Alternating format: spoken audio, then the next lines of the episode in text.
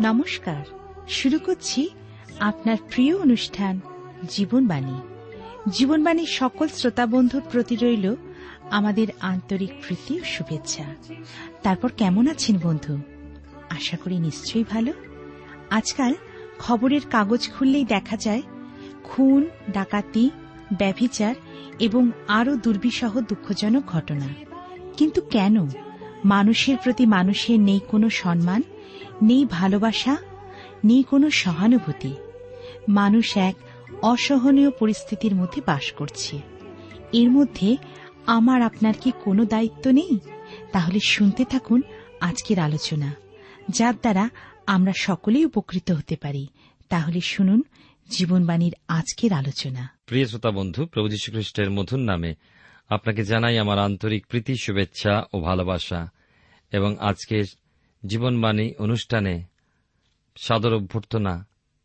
ঈশ্বর আপনাদের প্রত্যেককে আশীর্বাদ করুন এবং এই অনুষ্ঠানের মধ্যে দিয়ে আমরা যেন ঈশ্বরের আরও নিকটবর্তী হতে পারি।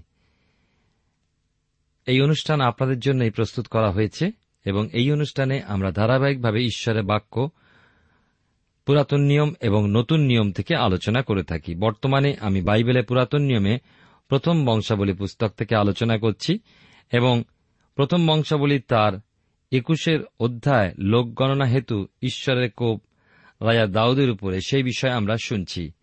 আজকের আমরা শুরু করব একুশের অধ্যায় নয় পদ থেকে দেখব সেই পাপের ক্ষমা প্রার্থনা চাইলেন রাজা দাউদ। আমি কয়েকটি পদ পাঠ করে শুরু করতে চাই।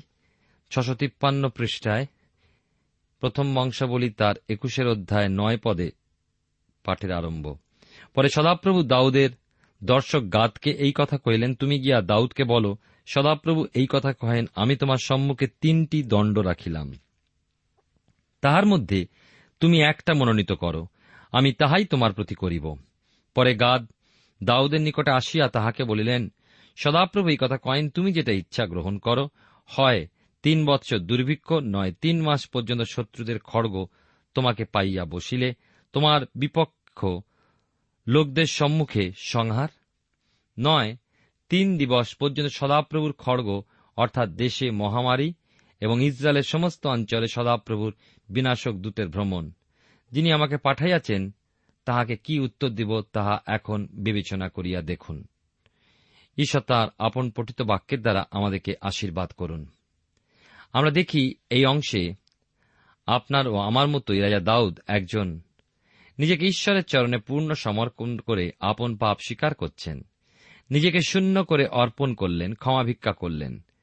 তিনি মহান, তার পরিচয় দিলেন। তাই নিজস্ব পরিত্রাণ তিনি হারালেন না। হারালেন না ঈশ্বরের সঙ্গে সহভাগিতা, লাভের ইচ্ছাকেও।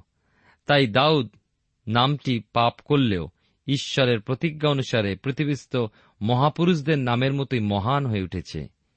ঈশ্বরের মনের মতো ব্যক্তি হলেও ঈশ্বর তার পাপ প্রযুক্ত শাস্তি ও অনুযোগ প্রদানে কোনো পক্ষপাতিত্ব করলেন না। তার অন্যায়কে সমর্থন করলেন না। দর্শক গাদের মাধ্যমে তিনটি ভয়ঙ্কর শাস্তি দাউদের সামনে ঈশ্বর সেদিন রেখেছিলেন। তার মনোনয়ন অনুযায়ী একটা দাউদকে গ্রহণ করতে হবে। মনে রাখব, দর্শক মানে হচ্ছে তখনকার দিনে ভাওবাদীদেরকে দর্শকও বলা হতো। তাদের আরেকটি নাম ছিল দর্শক। যাই হোক, আমরা দেখি একুশের অধ্যায় তেরো থেকে সতেরো পদে। এখানে দেখি দাউদ তার ঈশ্বরকে জানেন, চেনেন। এখন তিনি বালক ন, যুবা নন। তিনি নিজের বাল্যাবস্থা ও কৈশোর অবস্থার কথা স্মরণ করেছেন। সেই সময় তিনি কীভাবে হিংস্র জন্তুর গ্রাস হতে নিজের মেজদের রক্ষা করেছেন, কীভাবে গলিয়াত বীরকে বধ করেছেন বিনা অস্ত্রে। শুধু সামান্য কয়েকটা পাথর ও ফিঙার সাহায্যে। সেই দিনগুলোতে কার উপরে ছিল তার নির্ভরতা? কি জীবন্ত সাক্ষ্য তারই বাল্য কৈশোরের জীবন বহন করে চলেছিল? তার যুবাবস্থাতেও মঙ্গল ও মরুপ্রান্তর গুহার কন্দরে কে তাকে অবলম্বন হয়েছিলেন? আমাদেরই মতো সাধারণ মানুষ, দাউদ অসাধারণ বিশ্বাস ও নির্ভরতায় ঈশ্বরকে একমাত্র অবলম্বন জ্ঞানে জীবন অতিবাহিত করে চলেছিলেন। তাহলে আজ কেন তিনি শত্রুর দিকে দেখে তার লোকসংখ্যার উপরে আস্থা রাখছেন? আমরা কত ঐশ্বরিক সন্তানগণ খ্রিস্টেতে বিশ্বাস রেখে লাভ করেছি পরিত্রাণ। কিন্তু বিশ্বাস রাখতে পারি না নিজেদের জীবনের সমস্যা ও ভার বোঝার দ্বারা আক্রান্ত হলে। ভুলে যাই যিনি পাপ ও নরক হতে পরিত্রাণ করেছেন, তিনি পারেন জীবনের সকল রোগ ভার, বোঝা, সমস্যা, ঝড়, ঝঞ্ঝারূপ, সমস্ত তরঙ্গমালা বাধাবিঘ্ন হতে রক্ষা করতে। দাউদ তার শত্রুপক্ষের প্রতি দৃষ্টিপাত করেছেন। যেমন পিতর পরবর্তীকালে দেখেছেন জলের দিকে তাকিয়ে, আর সঙ্গে সঙ্গে ডুবে যাচ্ছিলেন। ডুবে যেতে যেতে তিনি প্রভুর সহায়তা প্রার্থনা করলেন, প্রভু জলে মগ্ন হওয়াতে রক্ষা করলেন। বড় দুঃখে বলেছিলেন, হে অল্প বিশ্বাসী কেন সন্দেহ করিলে? ঈশ্বরের সন্তানের কাছে আজও তার অবিশ্বাস, অল্প বিশ্বাস। প্রযুক্ত প্রভুর এই প্রশ্ন রয়ে যায়, হে অল্প বিশ্বাসী হে অবিশ্বাসী, কেন সন্দেহ করো? তেমনি আজ দাউদ তার প্রজা গণনা করে শান্তি ও আশ্বাস লাভ করতে চান। শত্রু যতই দৈত্যকায় ও বিশাল সংখ্যক হোক না কেন, তার প্রজা সংখ্যাও কম নয়। তা আরও বিশাল, ইসরায়েলের মধ্যে খড়গদাড়ি এগারো লক্ষ, জিউদায় পাঁচ লক্ষ বিন্নামিন ও লেবি গণনা হয়নি। এক মুহূর্তের জন্য দাউদ ভুলে গিয়েছিলেন তার পরমপ্রিয় ঈশ্বর। ওই সমস্ত দৈত্যতুল্য শত্রুও তাকে ভীত করে তোলা ওই শত্রু জাতিগণ হতে অনেক অনেক বলবান। শয়তান কর্তৃক এই প্রবৃত্তিতে জেগে ওঠার মুহূর্তেই দাউদ লোক গণনা করতে স্থিরীকৃত হলেন। এই লোক গণনার ন্যায়, মন্দ প্রবৃত্তিতে আপনি, আমিও কতবার প্রবৃত্ত হয়েছি বলুন তো? কখনো অর্থে, কখনো ডাক্তারে, কখনো প্রতিবেশীতে, কখনো আত্মীয় স্বজনে কখনো বা সুনাম, যশ ইত্যাদিতে নির্ভর রেখে আমাদের ত্রাণকর্তাকে ফেলেছি পশ্চাতে। কিন্তু দাউদ তার সর্বশক্তিমান পথপ্রদর্শক ঈশ্বরকে চেনেন। তাই তিনি বলেছিলেন, এক্ষণে আমি সদাপ্রভুর হস্তে পড়ি, কিন্তু মনুষ্যের হস্তে যেন না পড়ি। কেন? কেন দাউদ জানেন তার করুণা প্রচুর? ঈশ্বরে করুণা প্রচুর। তার হাত ধরে চালাবার ঈশ্বর তার কাছে উপচয় রূপে করুণা রয়েছে। তাই তো দাউদের স্বীকারোক্তি লক্ষ্য করি একশো তিনের গীতে দশ এগারো পদ। তিনি অর্থাৎ ঈশ্বর আমাদের প্রতি আমাদের পাপ অনুযায়ী ব্যবহার করেন নাই, আমাদের অধর্ম অনুযায়ী প্রতিফল আমাদেরকে দেন নাই, কারণ পৃথিবীর উপরে আকাশমণ্ডল যত উচ্চ, যারা তাহাকে ভয় করে তাহাদের উপরে তাহার দয়া তত মহৎ। ঈশ্বর পরিত্রাণ সাধনে দয়ালু, হারিয়ে যাওয়া জগৎবাসীর জন্য তিনি আজ পরিত্রাণ নিয়ে উপস্থিত। কোন ভিত্তিতে? প্রভু যীশুখ্রিস্ট সেই কৃপা সিংহাসন। স্মরণ করুন যোহন তার প্রথম পত্রে কি বলেছেন দুইয়ের অধ্যায় দুই পদে। আর তিনি আমাদের পাপার্থক প্রায়শ্চিত্ত। কেবল আমাদের নয়, কিন্তু সমস্ত জগতেরও পাপার্থ কি সেই প্রায়শ্চিত্ত? প্রায়শ্চিত্ত হলেন পাপাবরণ কৃপাসিংহাসন তার কাছে আছে অনুগ্রহের উপচয়। এইভাবেই তিনি আপনাকে, আমাকে উদ্ধার করেন। তার অনুগ্রহের উপচয়। আপনার জন্য তার কাছে রয়েছে ক্ষমা, রয়েছে সান্ত্বনা। আপনি তার দাবি করতে পারেন। আমার পশ্চাতে ফেলে আসা দিনগুলোর দিকে যখন দেখি, দেখতে পাই তিনি কত মঙ্গলময়। আজ পর্যন্ত তার মঙ্গল হস্ত আমার জন্য সর্বদাই কার্যরত।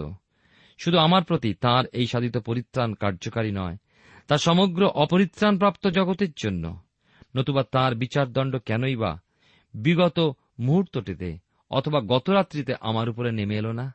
তার কারণ তিনি করুণার আধার। সময় দিয়ে চলেছেন আমাদের জীবনে অনুতাপের। পিতা যেমন সন্তানের প্রতি দয়াদ্র, তেমনি তিনি আপনারও আমার প্রতি। অনন্তকাল পর্যন্ত তার দয়া কখনো কোনোদিন থেমে যাবে না। তার দয়া ক্ষণকালের নয়, অথবা তার স্বভাব চরিত্রে কোনো উন্নতি বশত তিনি দয়া করেন, কিছু সময় এমনও নয়।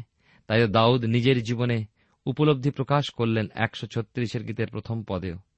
তোমরা সদাপ্রভু স্তব করো, কেননা তিনি মঙ্গলময়। তাহার দয়া অনন্তকাল স্থায়ী। এই উপলব্ধিতে দাউদ নিজেকে সদাপ্রভুর হাতে নিক্ষেপ করলেন। মনুষ্যের হস্তে নয়, তিনি জানতেন একমাত্র ঈশ্বরই নিজের করুণার প্রাচুর্যে তাকে করুণা করতে সমর্থ। ঈশ্বর তার নিজের প্রেরিত মহামারীতে জিরুসালেমকে বিনাশ করার শাসন লক্ষ্য করে নিজেই অনুশোচনা করলেন, হস্ত সংকুচিত করতে বললেন বিনাশক দূতকে। পৃথিবীর ও আকাশের মধ্যপথে দণ্ডায়মান সদাপ্রভু দূতকে দাউদ দর্শনে দেখলেন। দাউদ তুলে ধরলেন তার বিনতির প্রার্থনা। তার কৃত পাপের দায়িত্ব তিনি নিজেই স্বীকার করলেন ও শাস্তিভোগে ইচ্ছুক হলেন। প্রজাপালক, প্রজাপ্রেমী, রাজা দাউদ, প্রজাদের ক্লেশভোগ সহ্য করতে পাচ্ছেন না। নিজের পাপ প্রযুক্ত শাস্তি নিজেই বহন করতে চাইলেন। নিজের পাপের উলঙ্গতা ঈশ্বরের কাছে প্রকাশ করলেন। বললেন, আমি দায়ী এর জন্য। অপরাধ আমার, আমাকে শাস্তি দাও। প্রজাদের মুক্তি দাও। ঈশ্বর দর্শক গাদের মাধ্যমে যোগ্যবেদী স্থাপনের প্রকাশ দিলেন। একুশের অধ্যায় আঠারো থেকে পঁচিশ পদে পাই, অর্ণান তার খামারে গম মারছিলেন বা গম মারছিলেন। আমরা এর আগে জেনেছি যে মরিয়া পর্বতে অব্রাহাম ইশাককে উৎসর্গ করতে নিয়ে গিয়েছিলেন। ওই শৈলশিলার অপর পার্শ্বে আছে গলগাথা। মাথার খুলি নামক স্থান। সেখানে ঈশ্বর তার একজাত পুত্রকে উৎসর্গ করেছেন। দম্মেশকের দ্বার পর্যন্ত পথ চলে গিয়েছে ওই পথ। জিরুসালামের প্রাচীর ওই শৈলশিরা পথেই চলে গিয়েছে, যা খুবই উঁচু।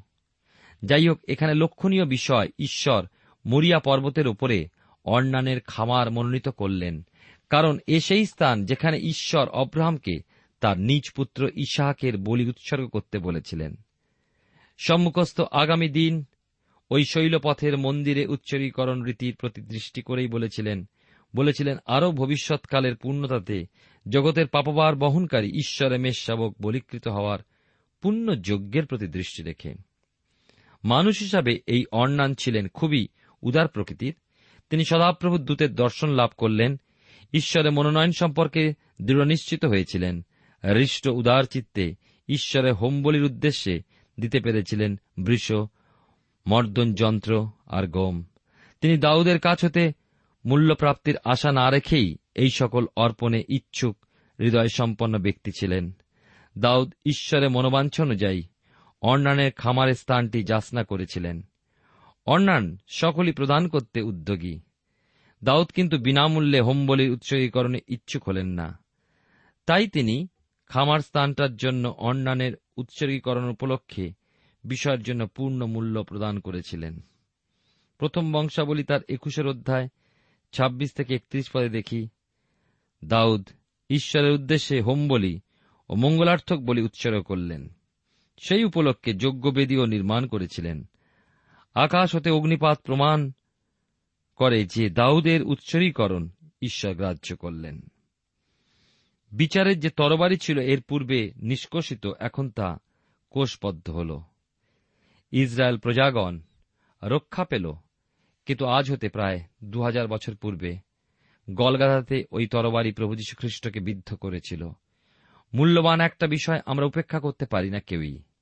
দাউদ এক যজ্ঞবেদী নির্মাণ করে যে স্থানে উৎসর্গ করেছিলেন হোম বলি ও মঙ্গলার্থক বলি, সেই স্থানে নির্মিত হল সেই মন্দির। এইখানে ঈশ্বর তাঁর লোকদের সঙ্গে সাক্ষাৎ করতেন। আজ তা বলি উৎসর্গের বিষয়টি স্থানে পরিণত। ঈশ্বরের লোকদের সঙ্গে ঈশ্বরের সাক্ষাৎ করবার স্থান। সেদিন দাউদ যা বুঝতে পেরেছিলেন পেরেছিলেন অন্তরাত্মা দিয়ে উপলব্ধি করতে। আজকের দিনে কত মণ্ডলীর সভ্যগণ তা বুঝে ওঠে না। সেদিন দাউদ যজ্ঞবেদী নির্মাণপূর্বক হোমবলি উৎসর্গ করেছিলেন। কি ছিল সেই হোমবলিতে? সেই হোমবলি পরবর্তী সময় কালের পূর্ণতায় সংগঠিত প্রভু যীশু খ্রিস্টরূপ বলি উৎসর্গীকরণকে প্রকাশ করে, যিনি জগৎ পত্তনাবধি হতমেশাবক এরপর দাউদ করেছিলেন মঙ্গলার্থক বলি, উৎসর্গ। এর দ্বারা প্রকাশিত হয় যে খ্রিস্ট আমাদের শান্তি। কীভাবে শান্তি হয়েছেন? হলেন তার ক্রুশীয় মৃত্যুতে রক্তসেচনের দ্বারা। আমাদের মৃত্যুঞ্জয় যীশুখ্রিস্ট তাই প্রভু ও ত্রাণকর্তা। তিনি যদি শুধু মৃত্যু স্বীকার করতেন, তাহলে ত্রাণশৈল বলে অভিহিত হতে পারতেন না।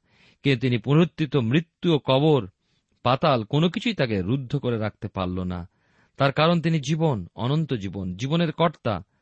তাহলে তিনি ব্যথে রেখে আর কে পরিত্রাণকর্তা হতে পারে? মৃত্যুঞ্জয়ী প্রভু যীশুখ্রিস্ট আমাদের শাস্তি।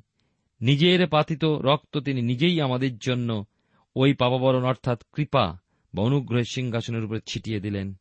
তিনি আমাদের মহান মহাযাজক। তিনি স্বর্গারোহণ করে পিতা ঈশ্বরের দক্ষিণে দণ্ডায়মান রয়েছেন। তাই প্রভু খ্রিস্ট ব্যতি রেখে ঈশ্বরের সন্নিধানে পৌঁছবার আর কোনো প্রবেশ পথ নেই। দাউদ দৃঢ়ভাবে এই ধারণা মনে পোষণ করেছিলেন বলেই ঈশ্বরের কাছে উৎসর্গ করেছিলেন হোম বলি ও মঙ্গলার্থক বলি। এই সকলের মাঝে ভুলে যাবেন না, একটা শান্তি এর পূর্বেই প্রজাবর্গের উপরে বর্ষিত হয়ে চলেছিল, কারণ দাউদ দেখেছিলেন, পৃথিবীর ও আকাশের মধ্যপথে জিরুসালামের উপরে নিষ্কোষ তরবারি হস্তে সদাপ্রভু দূতকে। দাউদ উৎসর্গীকরণের মাধ্যমে প্রভুর নামে ডাকলেন, বিনতি রাখলেন এই সকল কেন করেছিলেন অনুগ্রহ লাভের জন্য? আমাদের ঈশ্বর হলেন অনুগ্রহের ঈশ্বর, প্রেম ও দীর্ঘ সহিষ্ণুতার ঈশ্বর। কিন্তু জানেন কি? অনুগ্রহতেই শুধুমাত্র তিনি উদ্ধার করেন না, প্রয়োজন, কঠোর শাস্তি বা জরিমানার। ঈশ্বর ন্যায়বান, তাই শুধুই অনুগ্রহতে আমাদেরকে উদ্ধার করেন না, করতে পারেন না। শুধু প্রেমে ও দয়ায় উদ্ধার হয় না। আমরা উদ্ধার পাই তার সেই অনুগ্রহে বিশ্বাসের মাধ্যমে। তার অর্থ কি? অর্থাৎ কেউ একজন আমাদের পাপের জামিন স্বরূপ শাস্তি ভোগ করায়, তার দণ্ড সেই অনুগ্রহে বিশ্বাস। পাপী মানুষের সঙ্গে পাপ যুক্ত। ঈশ্বর অযৌক্তিকভাবে, অন্যায়ভাবে গুপ্ত পথের মাধ্যমে পাপযুক্ত অবস্থায় স্বর্গে আমাদের প্রবেশ ঘটাতে পারেন না? আর পারেন না আমাদের উদ্ধার করণার্থে পাপ সহ আমাদের স্বর্গে প্রবেশ ঘটিয়ে নিজের চোখকে ঢেকে রাখতে? তিনি ন্যায়বান, তিনি ধার্মিক পাপের দণ্ড অবশ্যই চাই, অতএব আমাদের পাপ প্রযুক্ত। আমাদের পাপ হতে মুক্ত করণার্থে প্রভু যীশু খ্রিস্ট একমাত্র জামিন হলেন, নিলেন পাপের দণ্ড, নিজের উপরে তিনি একমাত্র প্রায়শ্চিত্ত হলেন হলেন আপনার ও আমার জন্য পাপাবরণ, অনুগ্রহের সিংহাসন, সেখানেই আমাদের পরিত্রাণ, পূর্ণ মুক্তি। প্রভু যীশু খ্রিস্টতেই আছে পরম শান্তি ও আনন্দ, আমরা তারই অধিকারী হই।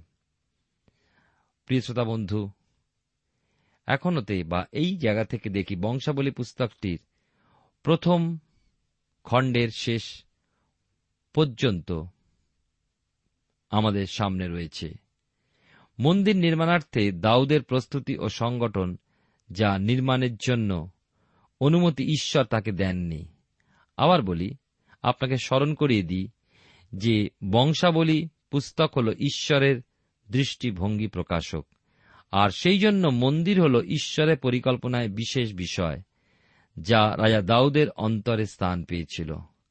আমরা এর আগে দেখেছি যে দাউদের গৃহনিমিত্তক এক পরিকল্পনা ছিল। জিরুসালামে বহু গৃহ তিনি গেঁথেছিলেন। এ ছিল এক পৌর উন্নয়ন। কিন্তু তাহলেও বিশেষ গুরুত্বপূর্ণ বিষয় ছিল মন্দির নির্মাণ বিষয়ক। কেন?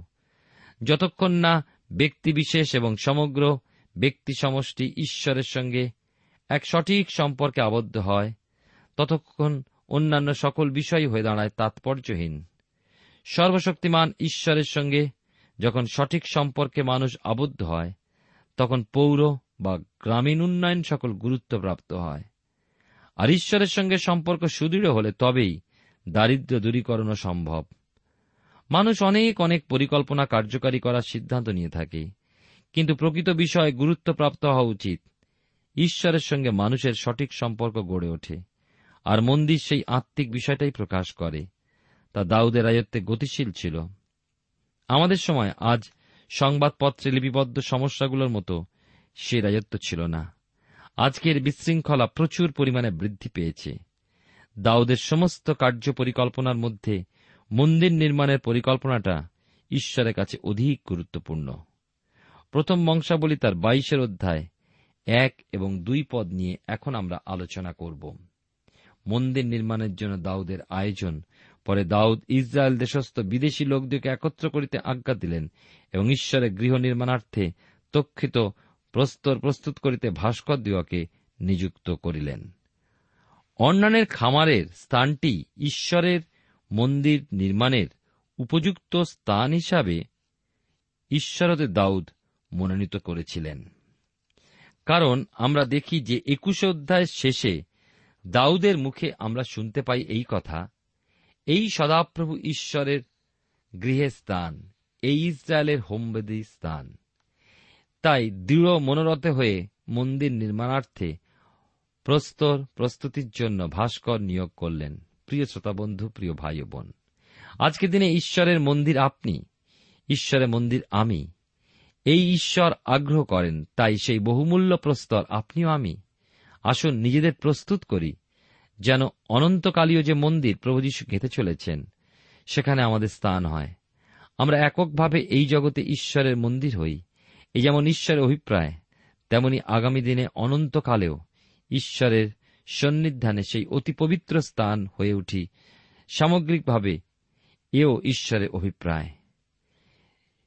সেদিন যেমন মোহ বহু মূল্যবান প্রস্তর স্বরূপে ওই মন্দিরে তক্ষিত হতে পারি, স্থাপিত হতে পারি, তারই জন্য আজ এই পার্থিব প্রবাসী জীবনে একক মন্দির হয়ে ওঠার প্রচেষ্টা যেন সার্থক হয়। ঈশ্বরের কাছে আমরা এই প্রার্থনা করি।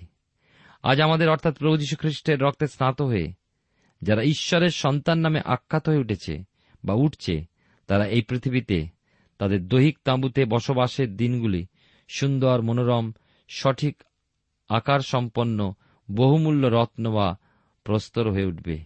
ঈশ্বর তাই প্রত্যাশা করেন তাদের কাছে। আক্ষরিকভাবে দাউদ সেই দিন সেই প্রস্তুতি নিয়েই চলেছিলেন। প্রথম বংশাবলী তার বাইশের অধ্যায় তিন থেকে পাঁচ পদে দেখি ঈশ্বরের কাছ হতে মন্দির নির্মাণের অনুমতি দাউদ পেলেন না। সেই ক্ষমতা ঈশ্বর দিয়েছিলেন, দাউদের পুত্র সলমনকে। সেই প্রতিজ্ঞা ঈশ্বর দাউদের কাছে করেছিলেন। কিন্তু সেই জন্য দাউদ মন্দির নির্মাণের আয়োজনে কি ক্লান্ত হয়ে গিয়েছিলেন? না। তার কারণ তার মধ্যে আগ্রহ ছিল। তার মধ্যে ছিল ঈশ্বরের জন্য মন্দির নির্মাণের এক পিপাসা। সলমন কোমল ও অল্প বয়স্ক, দাউদ তার শূন্যতা পূর্ণ করেছিলেন। আবার দাউদের মধ্যে যে অযোগ্যতা ছিল, তার পূর্ণতা সলমনের মধ্যে। ঈশ্বরের মন্দির হয়ে ওঠায় আপনার আমার অযোগ্যতা কি আজ অনুসন্ধানপূর্বক দেখতে হবে। দেখতে হবে আমাদের মধ্যে কি দাউদের মতো যুদ্ধগত মনোভাব রয়েছে? আছে রক্তপাতের ন্যায় কোনো স্বভাব? অথবা আমাদের মধ্যে কি রয়েছে দৃঢ়তার অভাব? অথবা পরিপক্কতার অভাব? আত্মিকভাবে কি রয়েছে শৈশব অবস্থা? এই সমস্তের কোন একটি থাকলে আমরা মন্দির হয়ে উঠতে পারি না। মন্দির গড়ে তোলার যোগ্যতা থাকে না। তাই আসুন আজ আমাদের অভাব ও বাধাবিঘ্নগুলো দূর করে ঈশ্বরের মন্দির রূপে গেঁথে উঠতে ঈশ্বরের হাতে সমর্পিত হই ও তার স্বভাবে প্রস্তুত হয়ে যাই। খ্রিস্টকে প্রতীয়মান করে তুলি। স্বর্গীয় সেই মন্দিরখানি গেঁথে তোলার জন্য। তার কোণের প্রধান প্রস্তর প্রভু খ্রিস্টের সঙ্গে যুক্ত হওয়ার মতো উপযুক্তভাবে প্রস্তুত হই যথাযোগ্য প্রস্তর রূপে। কারণ আমরা দুর্বল হলেও সেই মন্দির হবে প্রতাপান্বিত। অতএব তার কীর্তি ও যশ যেন চারিদিকে ব্যাপ্ত হয়, তার জন্য উপযুক্তভাবে সবল হয়ে গেঁথে উঠি। আপনার কাছে আলোচনা করছি প্রথম বংশাবলী তার বাইশের অধ্যায়। এখন দেখব ছয় থেকে তেরো পদে। এখানে দেখি দাউদ মন্দির নির্মাণের সকল আয়োজন করেছিলেন। তাই সলমনের মন্দির নামে মন্দিরখানি আখ্যাত হলেও মনে হয় যেন তা দাউদেরই মন্দির। দাউদের জীবনে সত্যি বহু যুদ্ধ সংগঠিত হয়েছিল, অথচ দাউদ ঠিক আক্রমণকারী ছিলেন না। কিন্তু বিভিন্ন আক্রমণকে প্রতিহত করার জন্য তাকে সেই যুদ্ধ অনুমোদন করতেই হয়েছিল। বিশেষ করে তিনি একজন রাজা। যদি তিনি আক্রমণাত্মক স্বভাব সম্পন্ন হতেন, তাহলে তিনি তার পশ্চাৎ ধাবনকারী শৌলকে কি আক্রমণ করতে পারতেন না? নিরীহ এক পলাতক হয়ে তার প্রান্তরে প্রান্তরে পলায়নরত জীবনযাপনের তো কোনো প্রয়োজনই ছিল না। কিন্তু যেহেতু ঈশ্বর যুদ্ধবিরোধী তিনি শান্তির আকাঙ্ক্ষী, সেহেতু তাঁর দৃষ্টিতে দাউদ সম্পূর্ণ শান্তিময় জীবনযাপনকারী হিসেবে গণিত হলেন না। হলেন যুদ্ধকারী রূপে গণিত। আর সেই জন্য ঈশ্বরের দৃষ্টিতে মন্দির নির্মাণ একমাত্র শান্ত ও যুদ্ধবিরোধী মানুষই করতে পারে। দাউদের পুত্র সলমন বিশ্রাম ও শান্তির প্রতীক। তাই দাউদ শুধু আয়োজনই করতে পারবেন, নির্মাণ করবেন সলমন। যেমন ঈশ্বরের পুত্র প্রভু যীশুখ্রিস্ট শান্তির রাজকুমার, যিনি পৃথিবীতে নিয়ে আসবেন শান্তি প্রতিষ্ঠা করবেন সহস্রবর্ষীয় শান্তি রাজত্ব। তাই প্রভু যীশুই পারেন অনন্তকালীয় মন্দির গঠন করতে। অনন্তকালে আর কোন মন্দির দেখা যায় না প্রকাশিত বাক্যে। কেননা তার অনুগমনকারীরাই গেঁথে তোলে সেই মন্দির। প্রভু যীশু সেই স্থান প্রস্তুত করতে গিয়েছেন যেখানে আমরা অনন্তকালে আমাদের জীবন অতিবাহিত করব। তিনি চান তিনি যেখানে থাকেন আমরাও সেখানে থাকি। সলমনের সময় ইসরায়েলে ছিল শান্তি ও বিশ্রাম। কিন্তু তা চিরস্থায়ী শান্তি হল না। কিন্তু একজন এলেন, বললেন, হে পরিশ্রান্ত, ভারাক্রান্ত লোক সকল, আমার নিকটে আইস, আমি তোমাদেরকে বিশ্রাম দেব। সলমন, দাউদের পুত্র সলমন, যে বিশ্রাম ও শান্তি হয়েও, যে বিশ্রাম শান্তি চিরস্থায়ী করতে পারেন না, অসমর্থ হন। তা দিতে সমর্থ ও যোগ্য একমাত্র প্রভু খ্রিস্ট তিনি এই জগতে এলেন, দাউদচ্যুত হয়ে। সলমন গাঁথলেন এক মন্দির, কিন্তু আত্মিক অনন্তকালীয় যে মন্দির তা গাঁতলেন মৃত্যুঞ্জয়ী পুনরুত্থিত প্রভু খ্রিস্ট মানুষের হৃদয়ও তিনি গেঁথে চলেছেন মন্দির। সেখানেই বিশ্রাম ও শান্তি। যুদ্ধের লোক, দাউদের পুত্র, সলমন যা পারেননি তা সাধন করলেন মহান পার্থিব পুরুষ সম, দাউদের মহান পুত্র প্রভু যীশুখ্রিস্ট মানবাত্মার চিরশান্তি ও চিরবিশ্রাম প্রদানকারী প্রভু যীশু। ঈশ্বর অনুগ্রহ প্রদানকারী, কৃপাময়, কেননা তাঁর পুত্র প্রভু যীশু পুত্র ঈশ্বর আপনার জন্য মৃত্যুবরণ করেছেন। তার আহ্বানে কি আপনি সাড়া দেবেন না? আপনার হৃদয়ে প্রবেশ করার জন্য তিনি স্বর্গ হতে পাতাল পর্যন্ত অবনমিত হয়েছিলেন। তিনি আপনার, আমার জন্য মৃত্যুবরণ করণার্থে পুনরায় কুমারীর গর্ভে জন্মাবেন না, বা মানুষ হয়ে আসবেন না, কিন্তু তিনি তার বাণী প্রকাশ করেছেন, যা প্রকাশিত বাক্যে তিনের অধ্যায় কুড়ি পদে পড়ি, দেখো, আমি দ্বারে দাঁড়াইয়া আছি, ও আঘাত করিতেছি কেহ যদি আমার রব শোনে ও দ্বার খুলিয়া দেয়, তবে আমি তাহার কাছে প্রবেশ করিব, তাহার সহিত ভোজন করিব এবং সেও আমার সহিত ভোজন করিবে। ইসরায়েলের উপরে তার রাজ সিংহাসন চিরকালের জন্য স্থির হওয়ার যে প্রতিজ্ঞা, তাও আমরা লক্ষ্য করি। প্রভু যীশু খ্রিস্টের মধ্যে পূর্ণতা প্রাপ্ত হয়েছে। হতে পারে দাউদ জীবনে পাপ করেছেন, যুদ্ধ করেছেন, রক্তপাত ঘটিয়েছেন এবং ঈশ্বরতে মন্দির নির্মাণের ইচ্ছাকে তিনি পূর্ণ করতে পারলেন না। কিন্তু তিনি ঈশ্বরে বাধ্য হলেন। মানুষ ঈশ্বরতে অনুমোদন যদি না পায়, তথাপি নিজের ইচ্ছা পূরণ করার জন্য নিজের মনের মতো পথ তৈরি করে নেয়। দাউদ কিন্তু ঈশ্বরের আদেশ অমান্য করেননি। তিনি শুধু তাই আয়োজনই করলেন, গাঁথলেন না মন্দির কানি ঈশ্বর আমাদের জীবনে আশীর্বাদ করুন। আগামী অনুষ্ঠানে বিষয়ে আরও শুনব।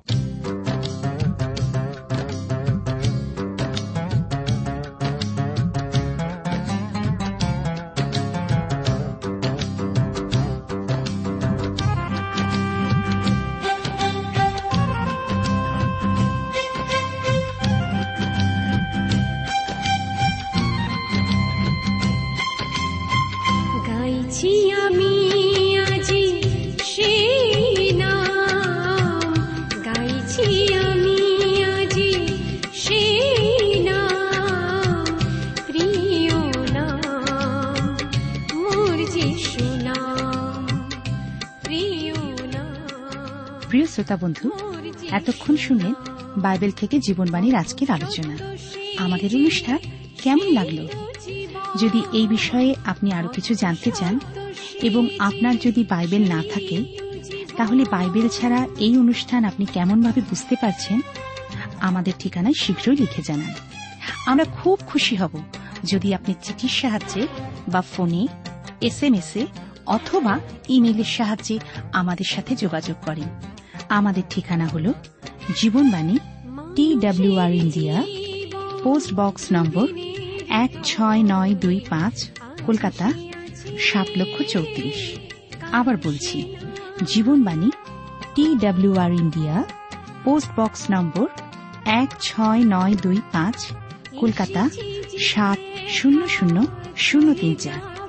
আমাদের ইমেলের ঠিকানা হল Bengali TTV at radio eight eight two dot com আবার বলছি Bengali TTV at radio eight eight two dot com আমাদের phone number two four three eight double zero four five two four three eight double zero four five এবং আমাদের mobile নাম্বারটা লিখে নিন nine four double three four nine seven two three five আবার বলছি nine four double three four nine seven two three five আজকের সময় এখানেই শেষ।